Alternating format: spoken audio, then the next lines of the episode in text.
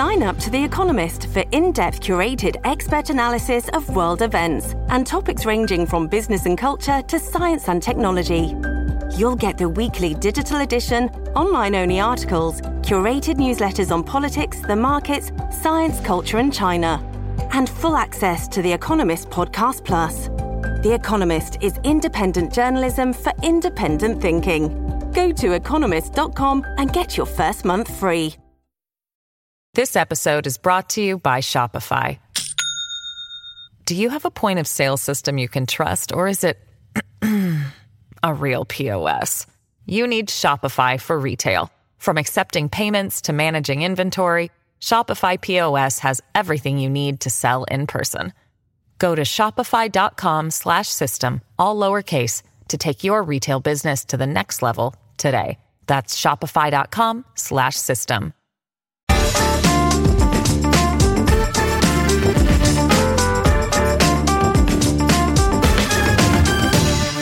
Good morning to everyone in petrol station queues, supermarket queues, queues to get back into the country, queues to get out of the country, and queues to blame it all on anything but Brexit. It's start your week from the bunker. I'm Andrew Harrison. I'm back from a couple of weeks off, and with me to set up the week ahead is Alex Andreou. Hi, Alex. How are you doing?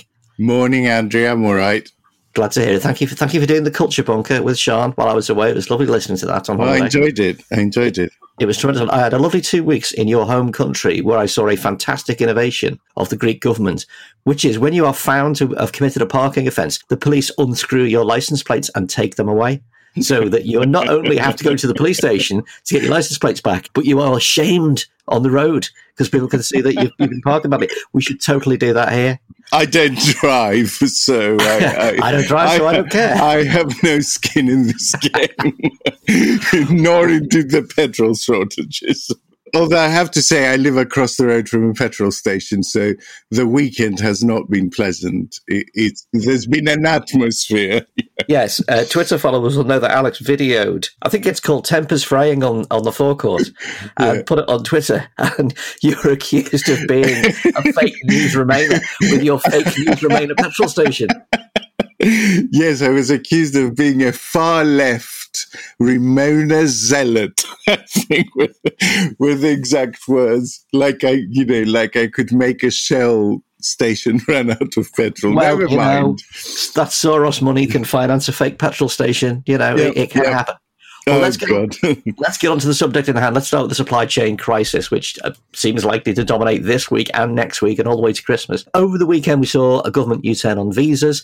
Five thousand fuel tanker and food lorry drivers and five and a half thousand poultry workers are going to get visas that last till Christmas. But make sure you're out of the country by Christmas morning, mm. visa people because you know how dare you be here? It's just going to make a difference, Alex? What's it all mean? I mean, we're, we're like ninety thousand drivers short, it's aren't not, we? It's not going to make a difference at all. The GMB union uh, said this morning that the visa changes are like trying to put out a forest fire using a water pistol, and I and I think that's actually quite a fair description. It is quite literally too little, too late too little because the shortages are m- much much bigger, and too late because the the uh, Home Office ad- accepts today that they're not going to be able to issue these visas for several weeks still. Mm-hmm. So I don't know how they think it's going to work. I don't know that there's the drivers out there that want to come for some sort of short term gig as Brexiteers have been pointing out all week, there are shortages of uh, lorry drivers everywhere in the world. They're not as acute as they are here. But the point is, HGV drivers are not short of work in Europe. Hmm. And to offer them a visa only solves a tiny little piece of the the problem because, as I have been saying for many years, and as the whole industry have, has been explaining since 2016, it's a sector with quite low profit margins. When you have problems within it, they create a tipping point after which haulage is just not profitable. So if you cut the area of cabotage, which is the the sort of geographic area from which drivers are allowed to pick up and drop off stuff, to make it so much smaller than the EU, to make it just the British Isles, already you're making it less profitable for HGV drivers to operate within it. If you add to that layers of complexity and border delay, etc., etc., you make it again less profitable to the point where there is an opportunity cost for the drivers and the haulage companies that that are highly transferable because they're literally in a car. Mm. They can just go and deliver stuff at a much higher higher profit margin much more efficiently somewhere else across the channel. So you're not solving it. Well, the market will the market will sort something out by making everybody leave here. Oh, the, so this is what the market is doing. Okay, again, as predicted, when direct employers like Amazon or Tesco um, offer big financial inducements for HGV drivers, what happens is if you keep the borders closed, they just cannibalize driver from other sectors of haulage. So, so a couple of months later, we end up with problems in fuel deliveries fuel companies will respond. And we're beginning to see problems in the distribution of pharmaceuticals. For mm. instance, there's a piece in, in the newspapers today. There is a scenario in which this affects distribution of flu jabs and vaccine boosters, by the way, which will be a disaster for the government. Then let's say the pharmaceutical sector responds. Next, we might see issues in coach and bus services or school buses. And on it goes without somehow increasing the supply of labor, you're just squeezing a balloon. And each time the shape changes, a different bit bulges out. But, but the overall volume of uh, uh, air in the balloon doesn't change. You're just squeezing it differently and making it into a different balloon animal. I liked uh, Liam Fox over the weekend saying that because we're outside the EU, uh, we, can make, we can make these visa changes uh, quickly. We, uh, Brexit has enabled us to solve the problems caused by Brexit. It's brilliant, isn't it? Fantastic it's, it's, logic. It's just impenetrable uh, circular logic to say that we may have created this disaster, but the disaster gives us the opportunity to sort it. Uh, yes yeah. Um, there is a scenario, you know, where the fuel issues peak just around Conservative Party conference, which will be, I think, quite quite a fun thing yeah. to uh, to experience. So there are plans to draft in the army.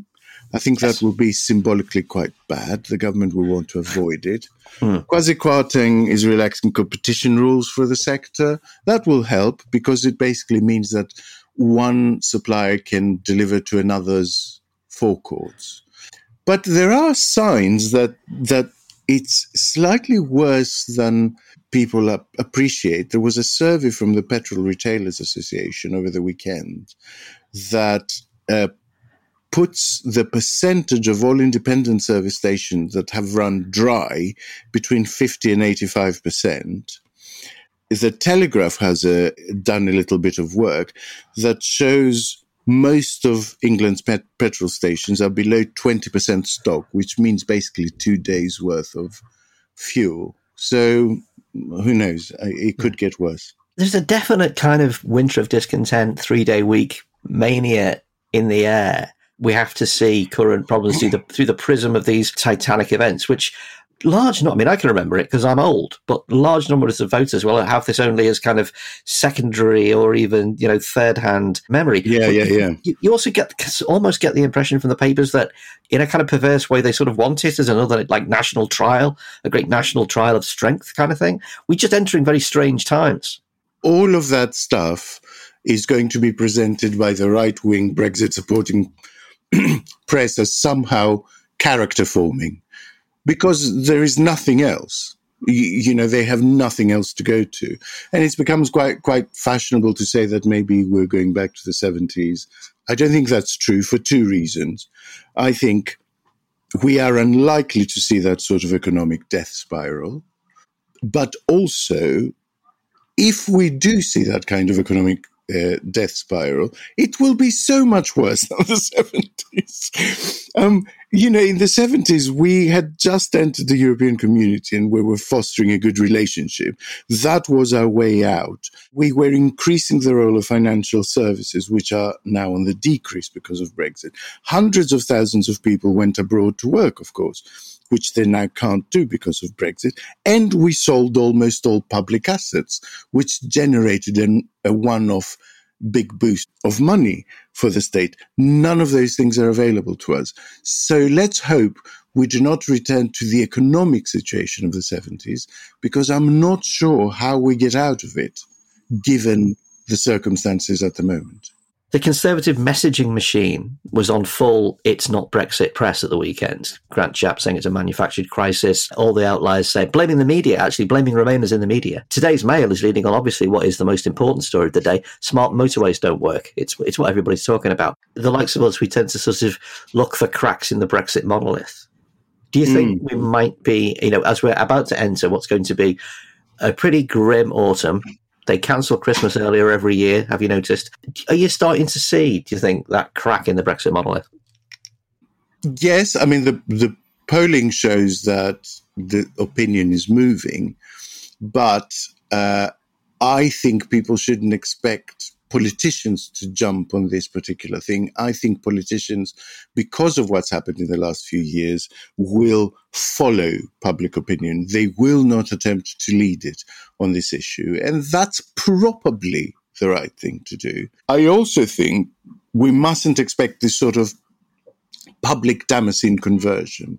That's always been a false hope that I think has worked against uh, the realpolitik of trying to shift our relationship to Europe to a, you know, to an increasingly closer one post Brexit. I don't think the the moment will come where you know Brexiters are marched down the street naked while uh, you know while your Amber, fantasies are your fantasies, while, Alex. While Amber Rudd rings a bell behind them, going shame, shame, shame. That moment won't come.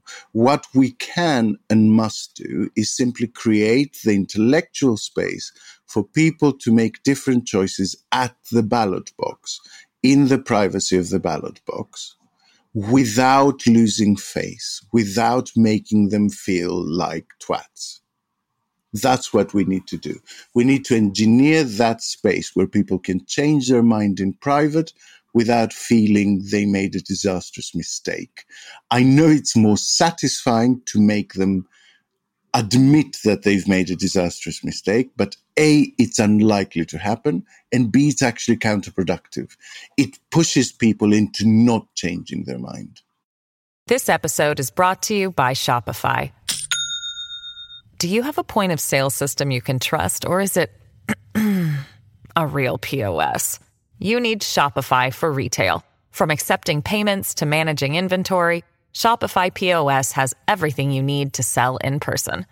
Go to shopify.com/system all lowercase to take your retail business to the next level today. That's shopify.com/system.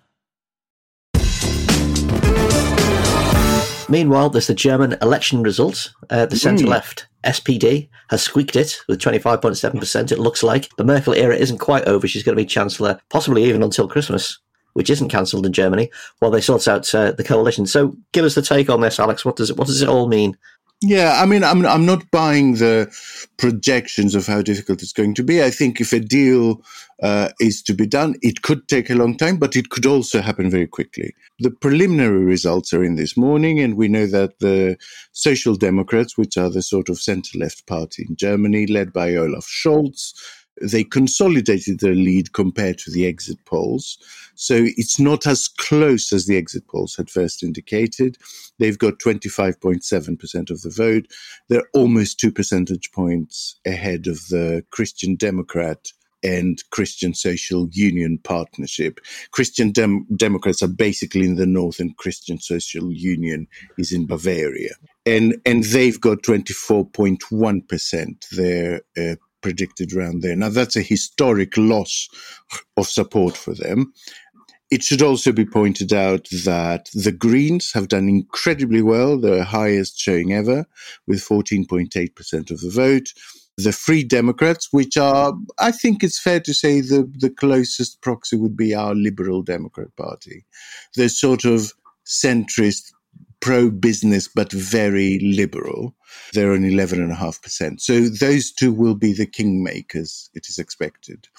The Alternative for Deutschland, very importantly, have uh, suffered a catastrophe. They're much, much, much lower than they were.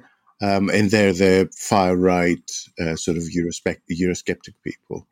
So, it, I mean, it's interesting. It's it's basically a return to centre politics in many many ways.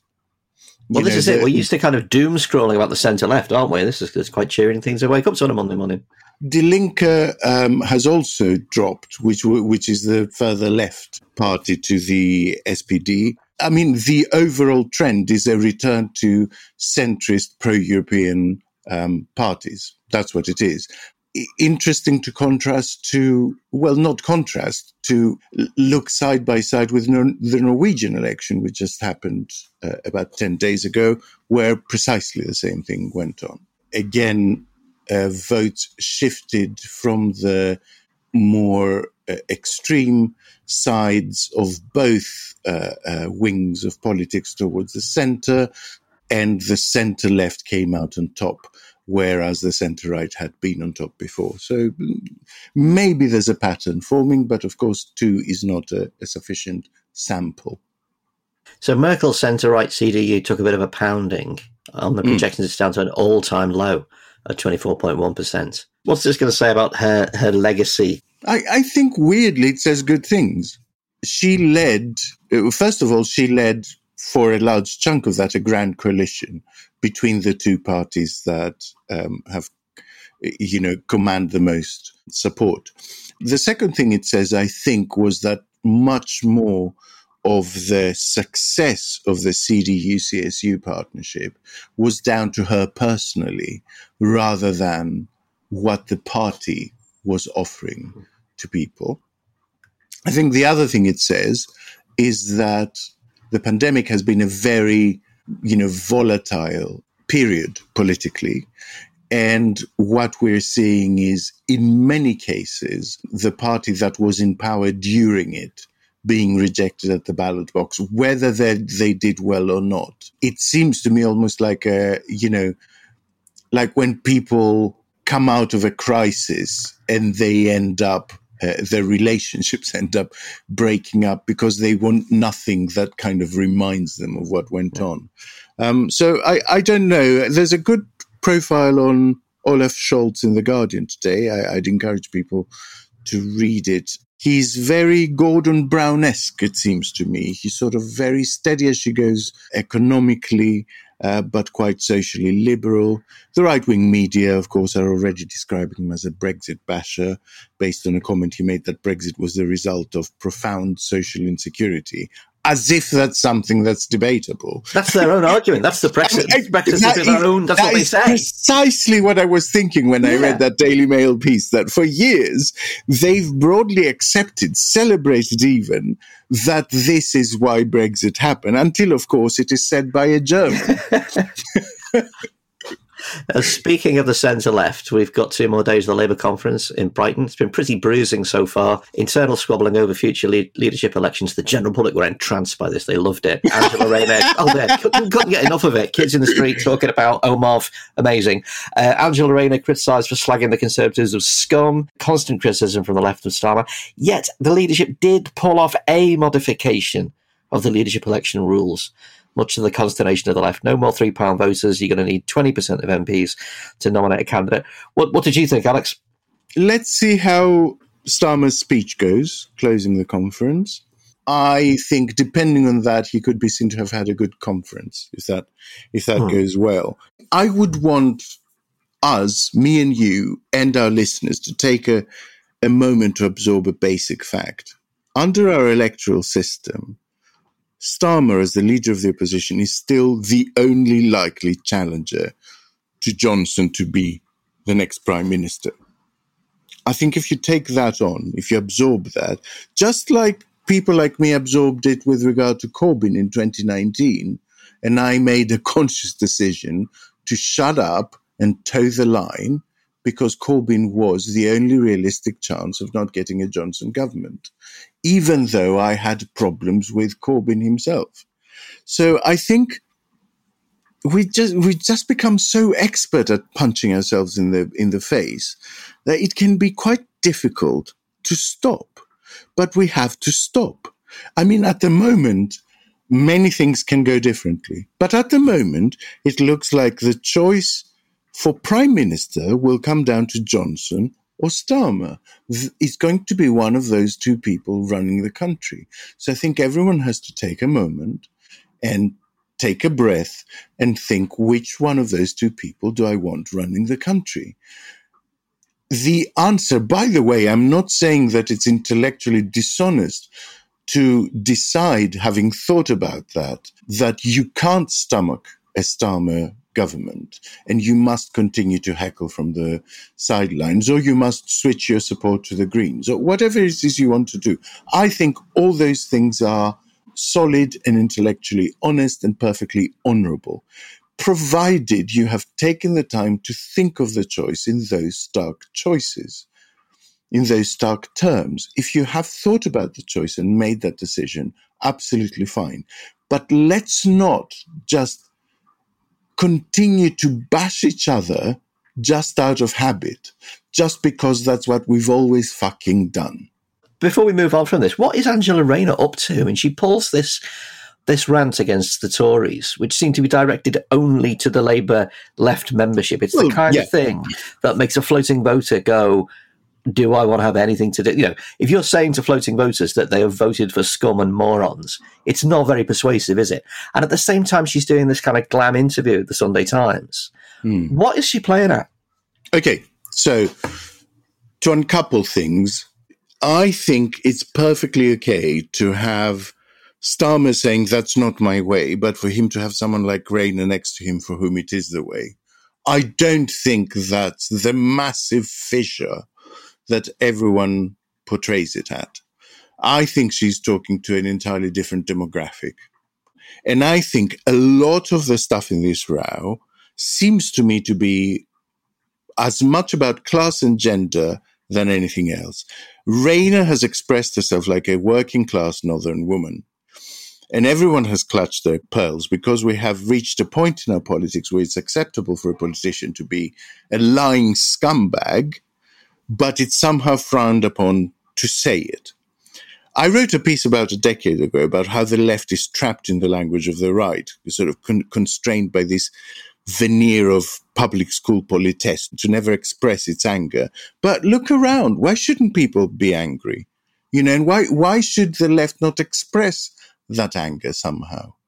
Putting all of that aside, putting all of that aside, I think what Rayner is doing is positioning herself for a leadership contest because basically Andy Burnham is doing it. So Andy Burnham is definitely gearing up as a, a, a, a leadership candidate and has forced Angela Rayner's hand in also trying to jostle for um, pole position.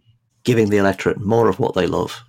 Labour Party squabbling and infighting. I listen. I don't. I, I think that's received wisdom, Andrew. I don't think, um, you know, someone c- calling them lying scum will go down badly. Uh, as you know, my guide in all those things is my partner, who is interested in politics but doesn't follow it as closely as obsessively as we do. And his view was, well, they are. She's just telling the truth. I don't know that there's not many, many people who feel that. And I don't know that it doesn't fill a gap because everyone uh, you know, not everyone, but large segments of the voting public think Starmer is rather bloodless and rather too even tempered. And, you know, and sometimes it's quite smart to farm out that kind of sentiment because you're effectively facing both ways. You're saying, look, we are very angry, but the person at the top is a sort of steady one. I think that's quite a happy political marriage. And, and I don't agree with those that present it as a massive. Well, in, in our happy political marriage, Alex, uh, you and I are going to have to agree to disagree on that one. Finally, we like to keep the listeners across absolutely everything that matters. It's going to be noughties revival time as well as 70s revival time as the 15 year old phone hacking scandal returns to court. Mel C from the Spice Girls, Shane from Boyzone, Hannah from S Club 7, and Ian and Lee from Steps. The company insists that the phone hacking was only ever connected to the defunct News of the World, but Rupert Murdoch has spent hundreds of millions of pounds in legal fees over the last decade settling cases like this. Should be good retro stuff. Are you looking forward to a, a week of looking back at the, the media excesses of the 2000s?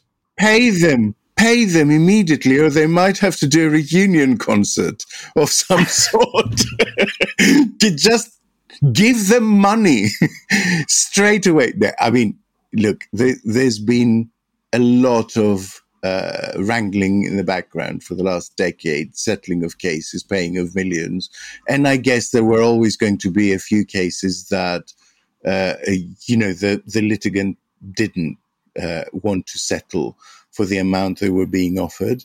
It's possible that, you know, because the people you described were big potatoes back then mm. when the, the phone hacking scandal was going on.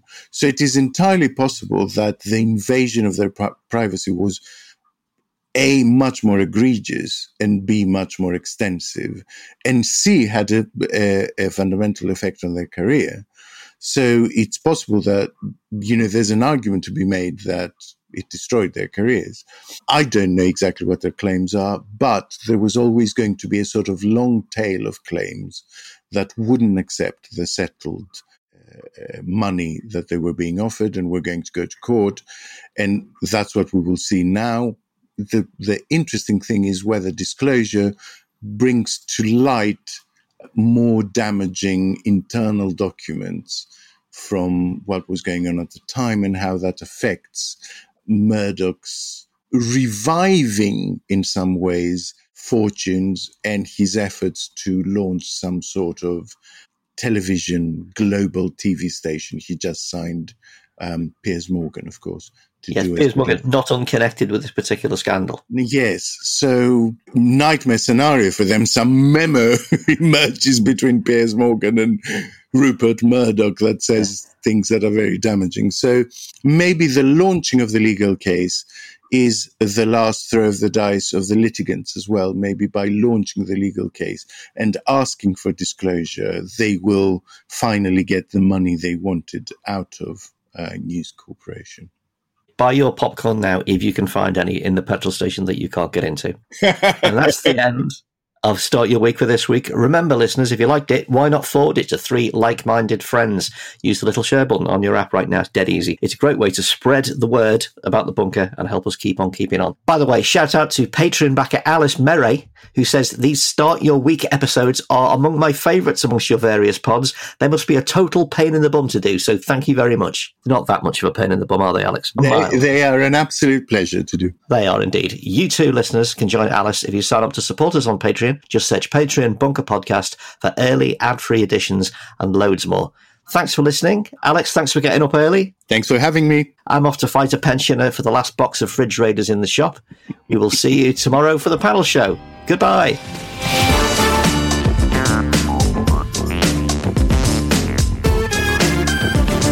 The Bunker Daily was produced and presented by Andrew Harrison. The assistant producers were Jacob Archbold and Jelena Sofronijevic, and audio production was by me, Alex Rees. Theme tune by Kenny Dickinson. The Bunker is a Podmasters production.